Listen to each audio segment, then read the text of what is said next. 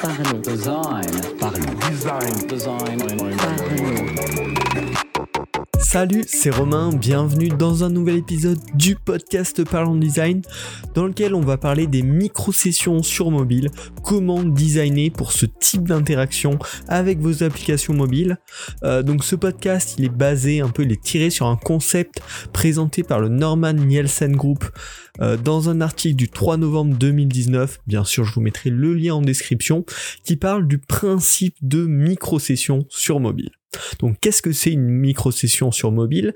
C'est tout simplement une session de l'utilisateur qui interagit avec un produit, une application mobile, durant une durée d'environ 15 secondes. Et en fait, ce qui est fou, c'est que ça représente à peu près 40% de l'usage des smartphones, des sessions où on va attraper son téléphone, le déverrouiller, lancer une petite app et le rééteindre au bout d'environ 15 secondes. Selon l'article, ils disent que ça peut monter jusqu'à 22 secondes pour certains adultes, mais en gros, ce sont des sessions extrêmement courtes de moins de 30 secondes dans lesquelles l'utilisateur va saisir son smartphone, le déverrouiller, effectuer l'action qu'il souhaite, puis rééteindre et recontinuer sa vie hors smartphone. Donc, à partir de là, à partir de ce concept de micro-session, il y a un premier concept à retenir. C'est que généralement, le temps qui est nécessaire pour accomplir un objectif est inversement proportionnel à l'usabilité d'un produit, d'une application dans ce cas-là. Donc, ce qu'on va essayer de faire pour améliorer la qualité de ces micro-sessions, améliorer l'expérience des utilisateurs lorsqu'ils exécutent finalement ces micro-sessions, c'est de réduire le temps nécessaire à capter l'information, à effectuer l'action pour améliorer l'usabilité générale, globale de l'application. Donc finalement, vu que les micro-sessions, ça représente environ 40% de l'usage des smartphones, c'est la moitié, donc c'est extrêmement important, ça va être un point à travailler, et donc on va voir en 3 points qu'est-ce qu'on peut traiter, qu'est-ce qu'on peut anticiper en tant que designer et concevoir, justement, faire les bons choix, sur quel point faut-il vraiment s'appliquer pour concevoir une bonne application dédiée aux micro-sessions, dans le cadre des micro-sessions. Car bien évidemment, il faudra aussi penser à designer tout l'autre type de session qui représente donc 60% de l'usage et qui est l'usage sur une durée un petit peu plus longue. Mais là, voilà, on va vraiment se focus sur ces micro-sessions. Donc, quels sont les 3 points majeurs à traiter dans ce cas-là ?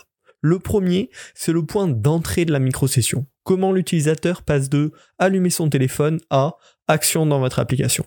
Le deuxième point, ça va être la vitesse d'ouverture de votre application, car bien sûr, si elle prend 5 secondes, on a déjà bouffé une grosse part du temps alloué à la micro-session. Et enfin, le troisième point, l'organisation de l'information, l'architecture de l'information, qui doit donc être adaptée à cette interaction de coup d'œil rapide dans votre produit. Donc nous, on va aborder principalement le premier point, qui est également le point le plus traité par le Norman Nielsen Group, parce que c'est tout simplement celui sur lequel, en tant que designer, on a le plus d'impact, et ce sont donc les points d'entrée vers la micro-session. Donc il en existe 4 types, autres que le simple fait d'appuyer sur l'icône de l'application, dont le premier, le plus important, les notifications. Ça va représenter 60% des débuts de micro-sessions, et donc elles vont bien sûr être très importantes à travailler. 2 points qui vont être importants quand on va réfléchir à comment on va diffuser nos notifications. Le premier, c'est le contenu, et le deuxième, l'interactivité. En termes de contenu, ce qui est important, c'est que le texte, l'image qui est ajoutée à cette notification doit être suffisante pour permettre à l'utilisateur de faire le choix conscient, de savoir si le contenu est intéressant et du coup il veut rentrer dans l'application pour le découvrir en entier, ou si le contenu n'est pas adapté ou dont il n'en a pas exactement besoin, et donc il pourra juste supprimer la notification. Certains services font le choix de mettre trop peu d'informations dans la notification pour inciter l'utilisateur à cliquer dessus et à découvrir ce que c'est, mais dans le cadre d'un design éthique, dans le cadre d'un design qui est vraiment fait pour l'utilisateur, on va essayer au maximum de lui fournir le contenu adéquat afin qu'il fasse la décision qui est bonne pour lui. Le second point sur l'interactivité du coup, c'est que quand on va taper sur la notification pour accéder au contenu, l'application doit bien sûr s'ouvrir dans le bon contexte. Si on a fait par exemple une application par hasard où on peut regarder des vidéos, on propose la nouvelle vidéo qui vient de sortir. Si on clique sur la notification, on doit être emmené directement vers la vidéo. Ça, c'est vraiment très important, surtout dans le cadre de cette micro-session où on veut gagner du temps dans l'interaction et du coup diriger directement jusqu'au bon point précis dans l'application. Et le troisième point qu'on peut travailler sur les notifications, c'est les actions rapides. C'est disponible sur Android comme sur iOS. On peut rajouter des espèces de boutons à la notification qui vont permettre d'effectuer une action précise par rapport à cette notification. Par exemple, repartager la notif de la vidéo qu'on vient de recevoir. Ou ça peut être faire une tâche de fond et directement valider une action, effectuer une action sans même ouvrir l'application et uniquement depuis la notification. Donc ça, c'est vraiment la partie la plus importante à travailler et qui peut vraiment permettre d'avoir des notifications bien plus puissantes et bien plus utiles pour l'utilisateur que des simples notifications avec un petit peu de texte hasardeux où on ne sait pas vraiment le contenu et on est obligé d'aller dans l'application pour tout découvrir et pour faire les potentielles actions qu'on a l'habitude de faire. Le second point d'entrée vers ces micro-sessions, ça va être les widgets, qui sont à la fois un point d'entrée et un point d'exécution de ces micro-sessions. Un widget, pareil, c'est disponible sur iOS comme sur Android, c'est un petit peu une version réduite de l'application, ultra réduite. On peut les dissocier en deux catégories. La première, c'est le widget autonome, donc un contenu qui peut être 100% utilisé uniquement dans le widget sans accéder à l'application. Pour ça, on peut avoir les exemples notamment des widgets d'actualité en général, où on a directement des actualités avec des titres qu'on peut consulter. Et bien sûr, si on veut plus de détails, on peut rentrer dedans. Mais déjà, rien qu'avec le widget, on a des informations. Ou encore le widget météo qui donne directement des informations consultables sans avoir besoin d'entrer dans l'application. Et le troisième exemple que j'aime beaucoup, c'est par exemple l'application Rappel d'Apple, où on a nos prochains rappels directement dans le widget. On peut les cocher comme fait directement depuis le widget sans rentrer dans l'application. Donc ça, c'est vraiment des widgets autonomes qui sont vraiment agréables et qui permettent à l'utilisateur d'interagir avec votre produit sans même avoir à lancer votre application. Le deuxième type de widget qui peut être intéressant dans le cadre des micro-sessions, c'est les widgets lien rapide un petit peu. Ça va être un widget qui sert de panneau de raccourci pour votre application, qui peut par exemple donc amener directement vers une action spécifique. Ou un exemple de widget qui me semble vachement intéressant, c'est faire un widget barre de recherche pour votre application. Par exemple, vous êtes un grand site de vente, il y a un widget barre de recherche, on tape le produit que l'on recherche et on arrive directement dans votre application à la page du listing des produits correspondant à la recherche. On va passer au troisième point d'entrée vers une micro-session qui sont un petit point un petit peu plus caché, un petit peu plus secondaire. Vraiment, je pense que le point des notifications et des widgets sont vraiment les plus importants à travailler. Donc le troisième point, pareil, dispo sur iOS comme sur Android, c'est les actions rapides, aussi appelées menus contextuels. C'est en général quand on va appuyer fort ou appuyer longtemps sur l'icône d'une application et on va avoir des liens directs vers certaines fonctionnalités de l'application. Donc le but encore une fois c'est d'avoir des liens contextualisés vers une feature précise dans l'application. Pour ça on a par exemple l'application message sur l'iPhone qui propose une action rapide vers nouveau message. On appuie fort sur l'application message, nouveau message et on est directement emmené à l'endroit où on peut écrire un nouveau message.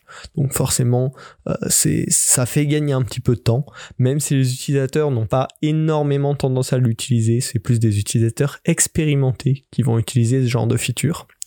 Également, on peut penser ces actions rapides pour effectuer des actions sans même rentrer dans l'application, lancer un chronomètre, on peut la lancer sans même lancer l'application, et donc c'est un énorme gain de temps.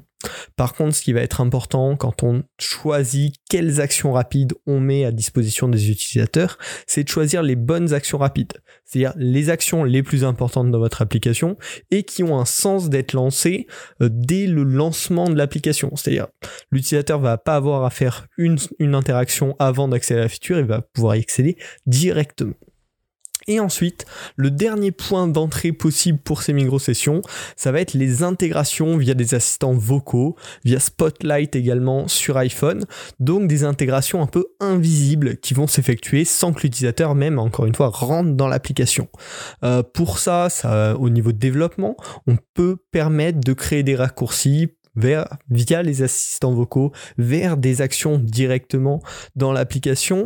Et on peut mettre en avant dans l'application le fait que l'app intègre justement ces assistants vocaux et permettre à l'utilisateur de configurer ces liens-ci. Par exemple, j'utilise personnellement l'application Productive, qui est une application qui permet de gérer ses habitudes au quotidien. Et on peut lier à Siri tout simplement une commande vocale, lui dire... Dis Siri, aujourd'hui j'ai fait une lecture sur Medium et ça va enregistrer directement dans Productive le fait que j'ai terminé mon habitude quotidienne, lire un article sur Medium. Et donc ça, c'est promu au sein de l'application Productive, le fait qu'on puisse faire le lien entre les deux et du coup je peux réaliser des actions dans l'application Productive sans même toucher mon téléphone par l'intermédiaire de l'assistant vocal. Donc c'est très bien intégré et au passage je vous recommande beaucoup l'application Productive pour gérer vos habitudes. Vraiment une application top. Enfin bon. Et on va terminer avec la dernière façon d'intégrer assistants vocaux et surtout Spotlight. Spotlight, pareil, une feature utilisée par les power users vraiment sur iOS et on peut l'intégrer finalement des résultats de notre application dans la recherche interne Spotlight.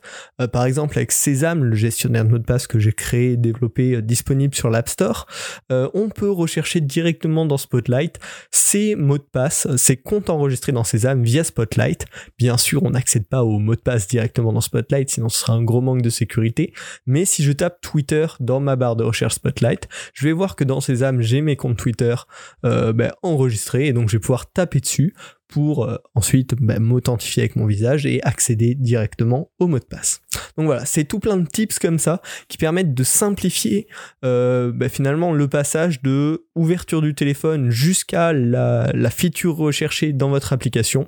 Donc c'est tout plein de points à travailler en tant que designer pour emmener vers le contenu principal de l'application.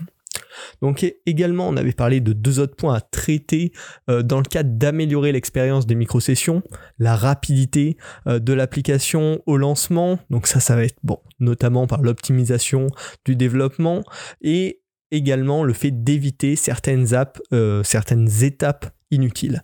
Je pense notamment aux applications McDo, Burger King notamment, qui quand j'ouvre l'application me mettent une pub pour leur propre marque, alors que je viens déjà d'ouvrir leur application. Il n'y a rien de plus agaçant, de plus contrariant quand on veut faire une action rapide et dans le cadre d'une micro-session, ça bloque carrément tout, quoi. Et donc, il faut vraiment limiter la friction à l'ouverture de l'application. Sinon, vous risquez tout simplement de ne plus donner envie à vos utilisateurs d'ouvrir l'application. Et enfin, le troisième point, c'est le côté interface centré sur le contenu recherché. Le trop est l'ennemi du bien. Donc mieux vaut choisir les bonnes informations à afficher à l'utilisateur que de lui en afficher trop. Dans quel cas, il ne va plus savoir où regarder et du coup va perdre du temps dans la recherche de l'information alors même qu'il aura réussi à accéder jusqu'au cœur de votre application au point qu'il désirait.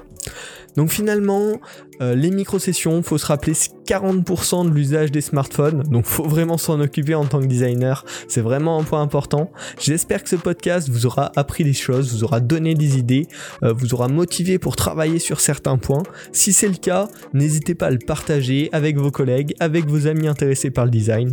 Voilà, ça fait toujours plaisir, ça permet de faire grandir la communauté. Et puis vous pouvez également noter Parlons Design sur la plateforme de podcast que vous préférez. Pareil, c'est encourageant pour moi pour continuer le podcast et puis ça permet de le faire connaître toujours un peu plus. Je vous remercie, on se retrouve la semaine prochaine pour un nouvel épisode de Parlons Design. Salut. Parlons Design.